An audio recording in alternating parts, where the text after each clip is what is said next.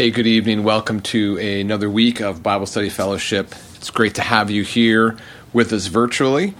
We're looking at Matthew chapter 18 tonight. So uh, let me pray for us. We'll get started and we'll dive into Matthew 18. Let's pray. Father, uh, we do have a desire for greatness.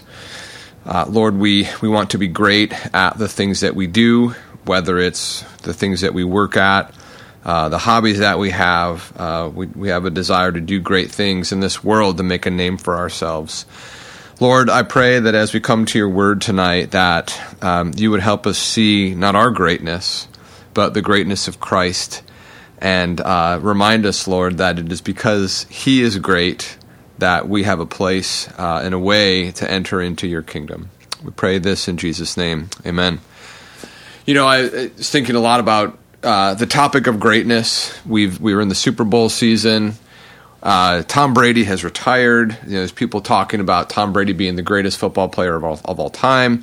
Uh, and I was thinking about Hall of Fames. Many different sports have a Hall of Fame, whether it's bowling or hockey or baseball or football, even rock and roll has a Hall of Fame. And when we think of those different Hall of Fames, depending upon the sport or discipline, there's going to be different criteria that will determine if someone is able to be a part of the Hall of Fame. So in football, it might be the number of Super Bowls that you've been in, or the number of Super Bowls that you've won, or it might be touchdowns that you've thrown, or yardage that you've gained, or receptions that you've made. But there's, uh, you know, in, in, in baseball, it's going to be a different set of statistics. And rock and roll, I mean, I don't know, maybe it's going to be like the number of albums you sold, or the number of top 40 hits you had but there's there's always uh, criteria that people will look at and even debate about to determine what is it that makes someone or something a great football player or a great baseball player or a great band. What is greatness defined by? And that, that idea of greatness seemed to be on the mind of the disciples as they're entering into uh, the information in Matthew 18, they come to Jesus with a question saying, Who is the greatest? And uh, it's a question that we as people always want to wrestle with. We want to think about it. We want to know, and wherever we're at, like if we're students in school or uh, if we're you know racing our friends on our bikes, it's the you know you're five years old and you're racing around the neighborhood. This idea of who's the greatest, what does it take to be the greatest, is something that uh, fills our heart and fills our mind. And so the disciples were wondering this, and, and I think as we look at Jesus' response, which I believe goes through all of chapter 18, we're going to understand that uh, Jesus exemplifies greatness in the kingdom of heaven. Jesus exemplifies greatness in the kingdom of heaven, and it's not a, gr- a, greatness that that that would really make sense to us, so that we could figure out. The disciples really needed Jesus' help to unpack what does it look like to be great in God's kingdom. And he, as he goes through this, we're going to look at this in uh, two different uh, sections. We're going to look uh, at the first part, verses 1 through 14, and then also at 15 through 20. But I think that Jesus is helping the disciples understand some of the criteria that define greatness in the kingdom. Jesus is going to go through them. We're going to go through them. Uh, and the first one we're going to find in verses 1 through 4, which is humility. This is not something that we would expect to find in any of our earthly halls of fames.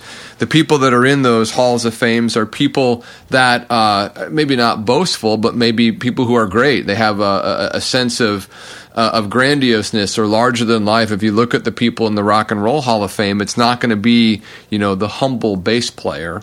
Uh, it's going to be people that are that have these loud personalities. And so when Jesus says to his disciples, and he points out not only humility, but childlike humility. I'm sure it catches them off guard. Let me read some of this. Uh, at that time, the disciples came to Jesus, chapter 18, verse 1, saying, Who is the greatest in the kingdom of heaven? And Jesus, calling to him a child, he put him, the child, in the midst of them and said, Truly, I say to you, unless you turn and become like children, you will never enter the kingdom of heaven, uh, let alone be great in the kingdom of heaven. Jesus is just like to enter the kingdom of heaven requires humility, uh, humble like a child.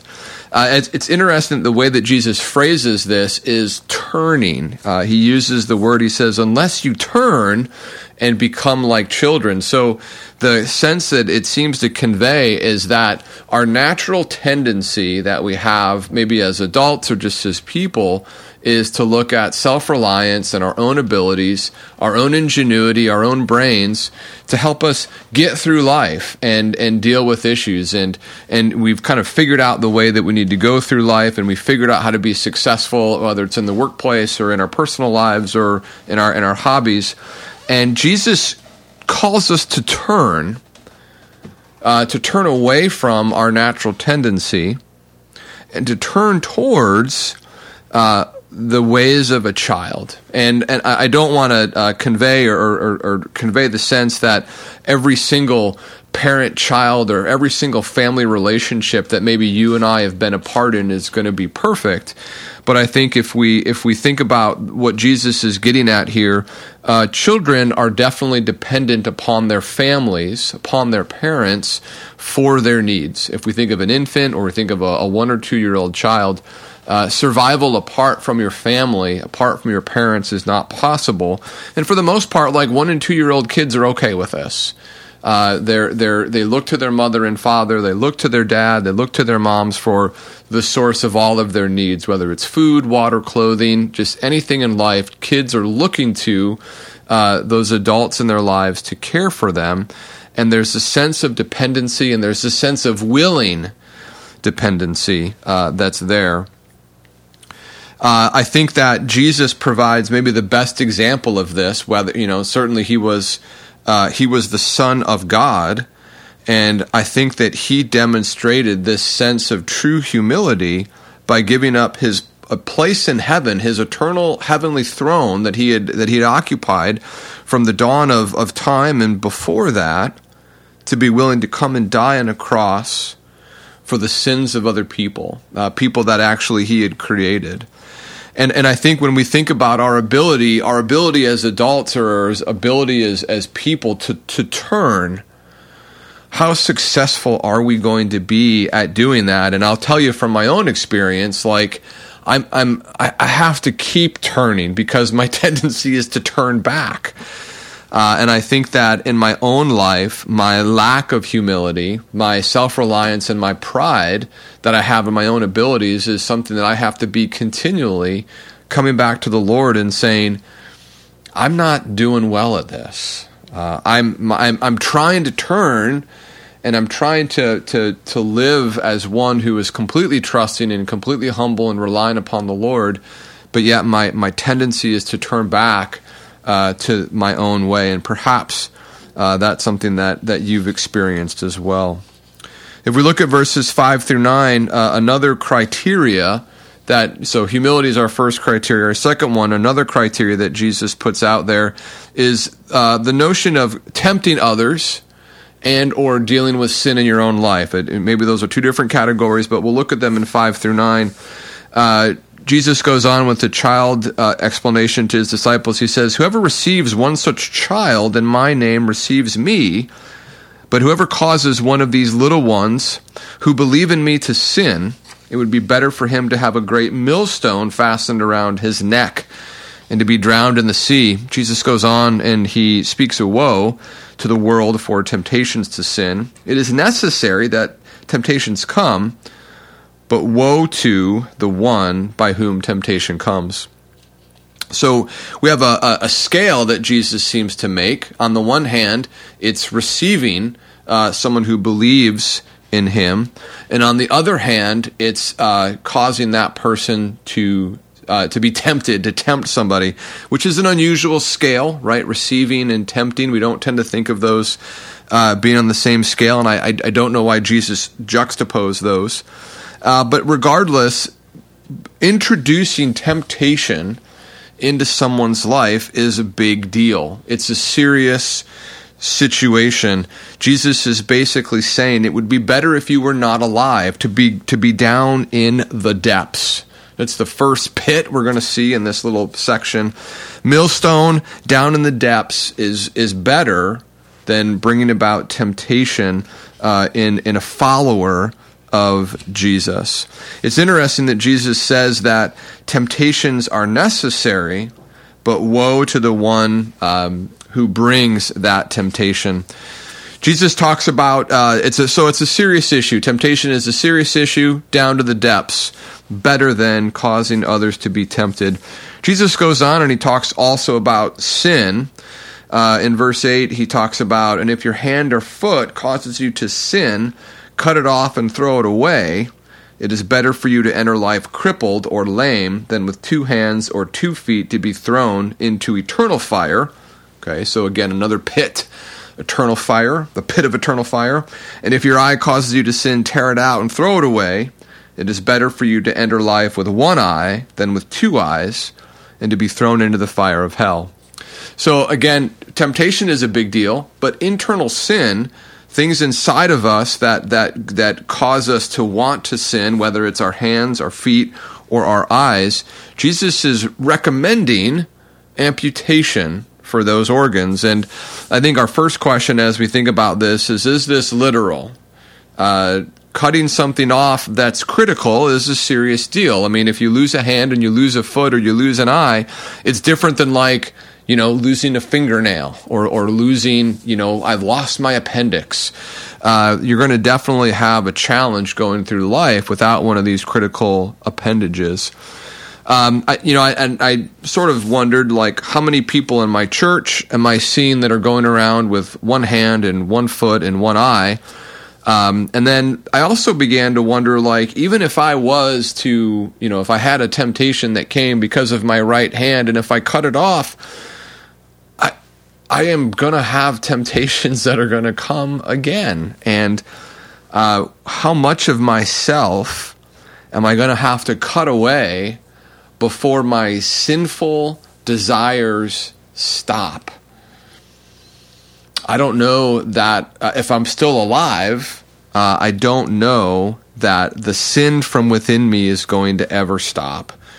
Um, and so I, I, I, I, have been wrestling with this to wonder what does it mean? What is Jesus driving at here? And I think again, the reality is is that uh, sin is a very, very serious problem for people in God's family when we tempt others, when we have sin in our lives personally, um, it is something that we need to deal with.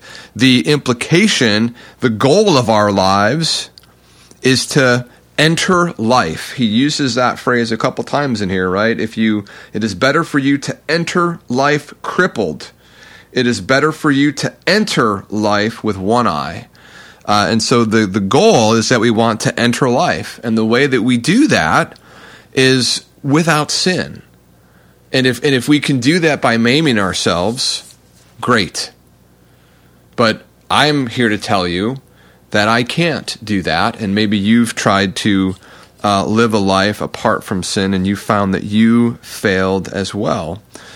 Um, I think the good news for us is that Jesus was maimed for my sin and for your sin. Uh, the Bible teaches us that uh, Jesus in the in the book of Revelation is referred to as one who looked like a lamb that was slain. Uh, Jesus experienced this kind of, of, of maiming and destruction on behalf of sin, not his own sin, but the sin of of those who believe in him, who trust in him, and so uh, we have an opportunity to enter life not because of what I've done, but because of what Christ has done. Uh, in verses 10 through 14, Jesus uh, speaks a parable to his disciples. Um, it starts off with an interesting section. Uh, See that you not despise one of these little ones, for I tell you that in heaven their angels always see the face of my Father who is in heaven. I think this is a verse that's sort of gotten us to think about guardian angels. Uh, it's difficult to know exactly what to make of this. Does this mean that that Jesus' followers all have uh, an angel? Maybe. Uh, I don't know definitively. This is a difficult verse to understand, uh, but certainly, um, there are there, there are angels. Angels are a reality. Jesus speaks of them here, uh, and certainly angels are aware of the plight of people on earth, and, and we've seen places in the in the New Testament when angels have interacted with people. Does this mean we have guardian angels? Maybe. But here's what the parable says. It's a parable about lost sheep. Man has a hundred sheep, one of them goes astray. The man leaves the 99 to rescue the one. And I began to think about what's the reason, if we think of Jesus as the shepherd, Jesus as the one who looks for the lost sheep, what is it that drives people away from Jesus? Uh, and I think that my answer is sin. I think sin is the thing when we have sin in our lives and when we want to pursue our sinful desires, our tendency is to want to wander away from the safety of Christ. Uh, I think that that is our tendency. And the good news is, is that Jesus will look for us if we do that. But the, the challenge for you and for me, if we're followers of Jesus, is we should want to remain close to him. We should want to remain close to the one whose voice we know. When something is drawing us away from the Lord, that thing is not good for us that thing is not going to bring us good in this world. Uh, the promise of Psalm 32 and elsewhere in the Bible, David is saying that if we confess our transgressions to the Lord, well, David says, I will confess my transgressions to the Lord, and you forgave the iniquity of my sin. Uh, David's sins were not necessarily small ones. David, David did real sins that were wrong and uh, David killed people uh, for his own self interest. David was an adulterer, but David found forgiveness because of Jesus. Uh, and and I think the little principle, the mini principle here about Jesus is that Jesus is the one who seeks for the lost sheep. I guess for this whole section, for these first 14 verses, uh, the principle for these verses is I think apart from Jesus, there's no way into the kingdom of heaven. We uh, we've we've we've seen movies, and perhaps in our own you know experience, we've we've come to the conclusion that there's no such thing as an impregnable fortress or an unbreakable system. Uh, maybe movies or, or life have taught us that the right combination of people, talent, determination are going to allow access to be gained to anything. Um, if there's a will, there's a way. That's what we've sort of seen in our world and in our lives, um, and certainly in our in our entertainment paradigm. But I think the reality is that this notion of where there's a will, there's a way, doesn't work to get us into heaven. We cannot accomplish it on our own. I would like to think that I could.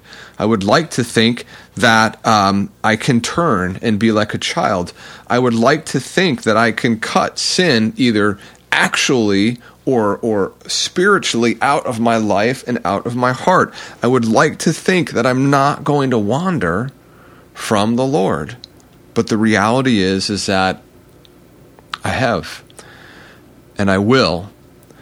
Um, and so I need to be forgiven.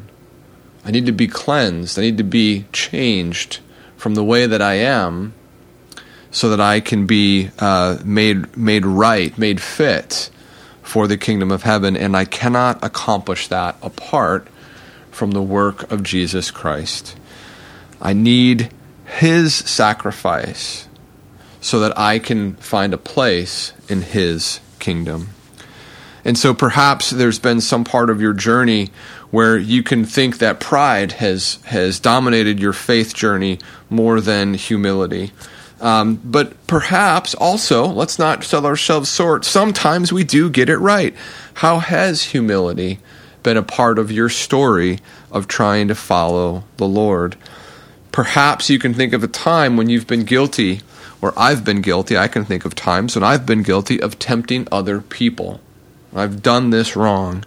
And maybe you have a story about that as well. But perhaps you can also think of a time when you received you received one of Jesus' people rather than tempt them. And maybe there's a part of your story where you can think of experiences where you've wandered away from Jesus. You've wandered off. Sin has pushed you away from the one who is who is willing to die for your sin. And perhaps there's other times that you can think when you've stayed close to Jesus. I think another category that we have, uh, looking at verses 18, chapter 18, 15 to 35, another category that's out there, uh, the statistics that we have for greatness in the kingdom of heaven is our ability to forgive other people. And Jesus is going to spend the latter half of this chapter talking about forgiveness. Uh, forgiveness that we give to others. And uh, what is that going to look like as we seek to follow after Jesus? Well, if we look at verses uh, 15 through 20, uh, one of the issues that comes up is the question of if your brother sins against you. And I think it would be equally true for us to start this verse off as saying, when your brother or your sister sins against you there's a pattern that Jesus gives, or there's, a, and, and again, we have to be careful with with thinking that is this pattern going to work all the time? Well, I mean, it's it's this is the pattern that Jesus establishes, but I think we're going to have to approach all of these situations when people sin against us. Uh, it's going to potentially require uh, some thoughtfulness and and uh, some ways to think about it. But this is the pattern that Jesus gives. He says, first of all, you go to the to the, your brother or sister who has sinned. Uh, if they don't listen, it's you plus two, who then go and talk to this this brother who has sinned against you. And then the third one is to have it be you and the church who are going to go and speak to this person who has sinned against you. Now, the goal of, of, of this passage is going to be uh, ultimately forgiveness. If someone has sinned against you, the thing that needs to happen is forgiveness. Not necessarily restoration. I, I, mean, there might be situations that you and I could think of where you could forgive somebody, but we're not going to necessarily go back to the exact same situation that we were in before. Uh, but certainly we are called to forgive. If restoration is possible, that might be a great thing. But it, but with some sins and some situations, we need to be careful about just saying that we're all back together again and everything's fine and everything's good and we're restored. Uh, but forgiveness is the goal. And then the other goal in this is that uh, groups of believers, when, when groups of people are present, uh, when two or three are gathered in my name, there I am among them.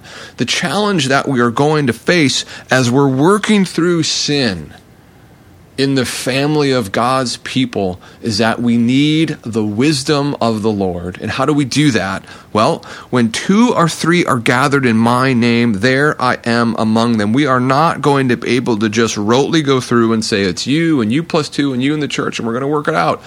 What we need when we're dealing with sin is that we need the mind of Christ to be present. And so there's an exhortation to say, You and then bring others in, because when two or three are gathered in my name, there am I among them, and we need that.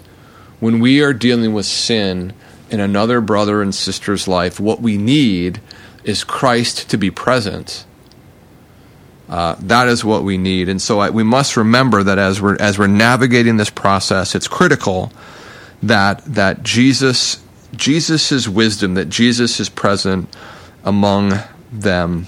Uh, if we look again, Jesus is expanding this loosening and binding. Verse 18 Truly I say to you, wherever you bind on earth shall be bound in heaven, and whatever you loose on earth shall be loosed in heaven. Again, this notion of like where two or three are gathered, Jesus is present. And so things can be bound and loosened because why? Because Jesus is present in that situation. Peter got this first a couple of chapters ago.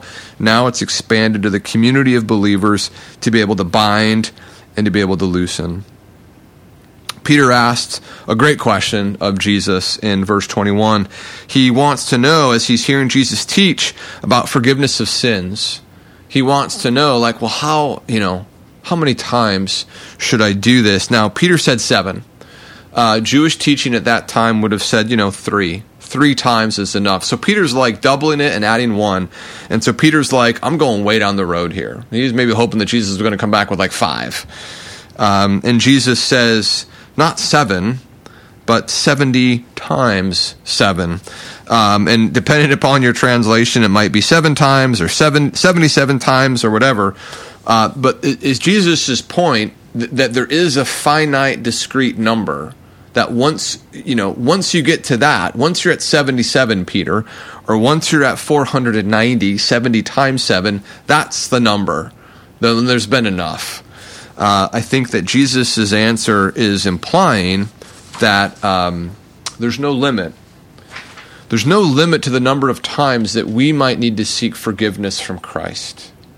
And so there should be no limit that we establish on our brother or our sister when they sin against us. And Jesus tells a parable of a servant who owed 10,000 talents. Um, you know, there's been changes in money over the years. Like, so we have dollars now, and they were using, you know, talents and denarii, and those are both in here. But uh, if we think of 10,000 talents as a massive debt, a debt that's for a single person like not payable. In today's money maybe 6 billion dollars is what we're talking about. This was a debt that even if you worked really hard for the rest of your life you would probably not be able to repay. And so this this one servant was forgiven this massive debt by his master uh, but the servant refused to forgive the much smaller debt, the 100 denarii. A, there's a unit change there, which is about $12,000. You know, a non trivial amount of money, but, but insignificant compared to the $6 billion debt. Um, the point with this, at least at one level, is that the salvation that God is offering to his people is extremely valuable and costly. You know, if you think about the, the, the what is the most costly, expensive thing that God could give to us? The life of his son. There's nothing else that is his own person was was killed so that we could experience salvation and forgiveness. There is no more valuable gift that God could have given. You know, sometimes I, I hear about people that like won Powerball, right? You know, like the five hundred million dollar jackpot, and you sort of think like, wow, what if that? That'd be amazing. My life would be different if I won Powerball. And and friends, I'm telling you that the the price that Jesus paid, the price that God paid for us to experience salvation is way better than Powerball. And so we have to consider what we have received from the Lord when we think about what we might need to do to our brother or to our sister. There's going to be times as we go through this life together with the big C, capital C Church of Jesus, that there will be opportunities for us to forgive other people. Um, the message of this feels like you have been forgiven much, so you should forgive much. And the servant didn't do this and ultimately was put back into jail by the master. And the lesson for you and I is that we have not received less than the $6 billion debt erasure. We have received that kind of gift. And so when we have the opportunity to forgive people around us who have who have whatever they've done against us is less than 6 billion we have the ability to forgive because we have experienced forgiveness. Uh, principle for this section is that Jesus has demonstrated forgiveness for his people. We've we've gotten to see what it looks like in Jesus' life. As we've read through Matthew, we've seen what it looks like to live a life of forgiving other people of sins. When when the people lowered the man down on his mat in front of Jesus earlier in Matthew, Jesus said to him, He'd seen his faith and he forgave him of his sins. Um, he also helped him walk again. Uh, but this is just Jesus wants us to get a picture of what it looks like. You know, if we wanted to see uh, what it might look like, a how to video, we might go look on YouTube and learn how to do something, you know, how to change a light bulb or fix some part of your car. It's YouTube is filled of how to videos. And YouTube wasn't around in the first century when Jesus was alive, and he didn't need it because he gave us his parables and he gave us the example of his life that Matthew and the other gospel writers captured to show us what does it look like to show radical forgiveness for other people. So, a question for you and for me to consider is who is it that you need to forgive? Maybe someone you know is out there that that need that has asked you to forgive them and you haven't been able to. Maybe there's someone that you need to go and ask forgiveness from. You have been the person to do wrong to somebody else, and you need to go seek forgiveness from a brother or sister in Christ. I think another thing for us to consider is who are the people that have already forgiven you? Not, not just the Lord of the universe, don't, don't overlook him, but perhaps there are other people who have forgiven you for the things that you've done. Who are the people that have forgiven you? As we wrap up tonight, I think one of the uh, challenges that we're going to face is that it's going to be really near impossible for us to make it into the Kingdom of Heaven Hall of Fame. Uh, we might like to point out some of the things that we've done. Maybe we've had a couple of times when we've shown some humility here or there, or we've done a good job of not tempting people over there, or we've received somebody in the name of Christ over here. Uh, but the challenge is, or the reality is, is that um, we have fallen well short of the example that Jesus set. Um, and it is good for us to try. It is good for us to try to follow in the pattern that Jesus has established. Um, but we'll fail. We'll fail in ways that are large, we'll fail in ways that are small. And the really good news for us, and that's the reason that the gospel is called the good news, is that forgiveness and redemption are available because Jesus is in the kingdom of heaven hall of fame. He lived a life that was completely humble. He tempted no one. Sin was not a part of his story, and he gave his life so that others could be forgiven. Let's take a moment and let's thank the Lord for what he's done. Jesus, thank you for um, the care that you have for your people, the love that you have for us, and the price that you paid so that we too can be a part of the kingdom of heaven, not because of our greatness, but because of your greatness. Lord, I pray that you would help us to be humble, to receive people in your name, to not to cut off temptation and sin from our life. Lord, help us to stay close to you. Help us to forgive others, Lord. But Lord, help us to seek forgiveness from you when we fail at doing those things. Amen. Thanks, everybody. Have a great week.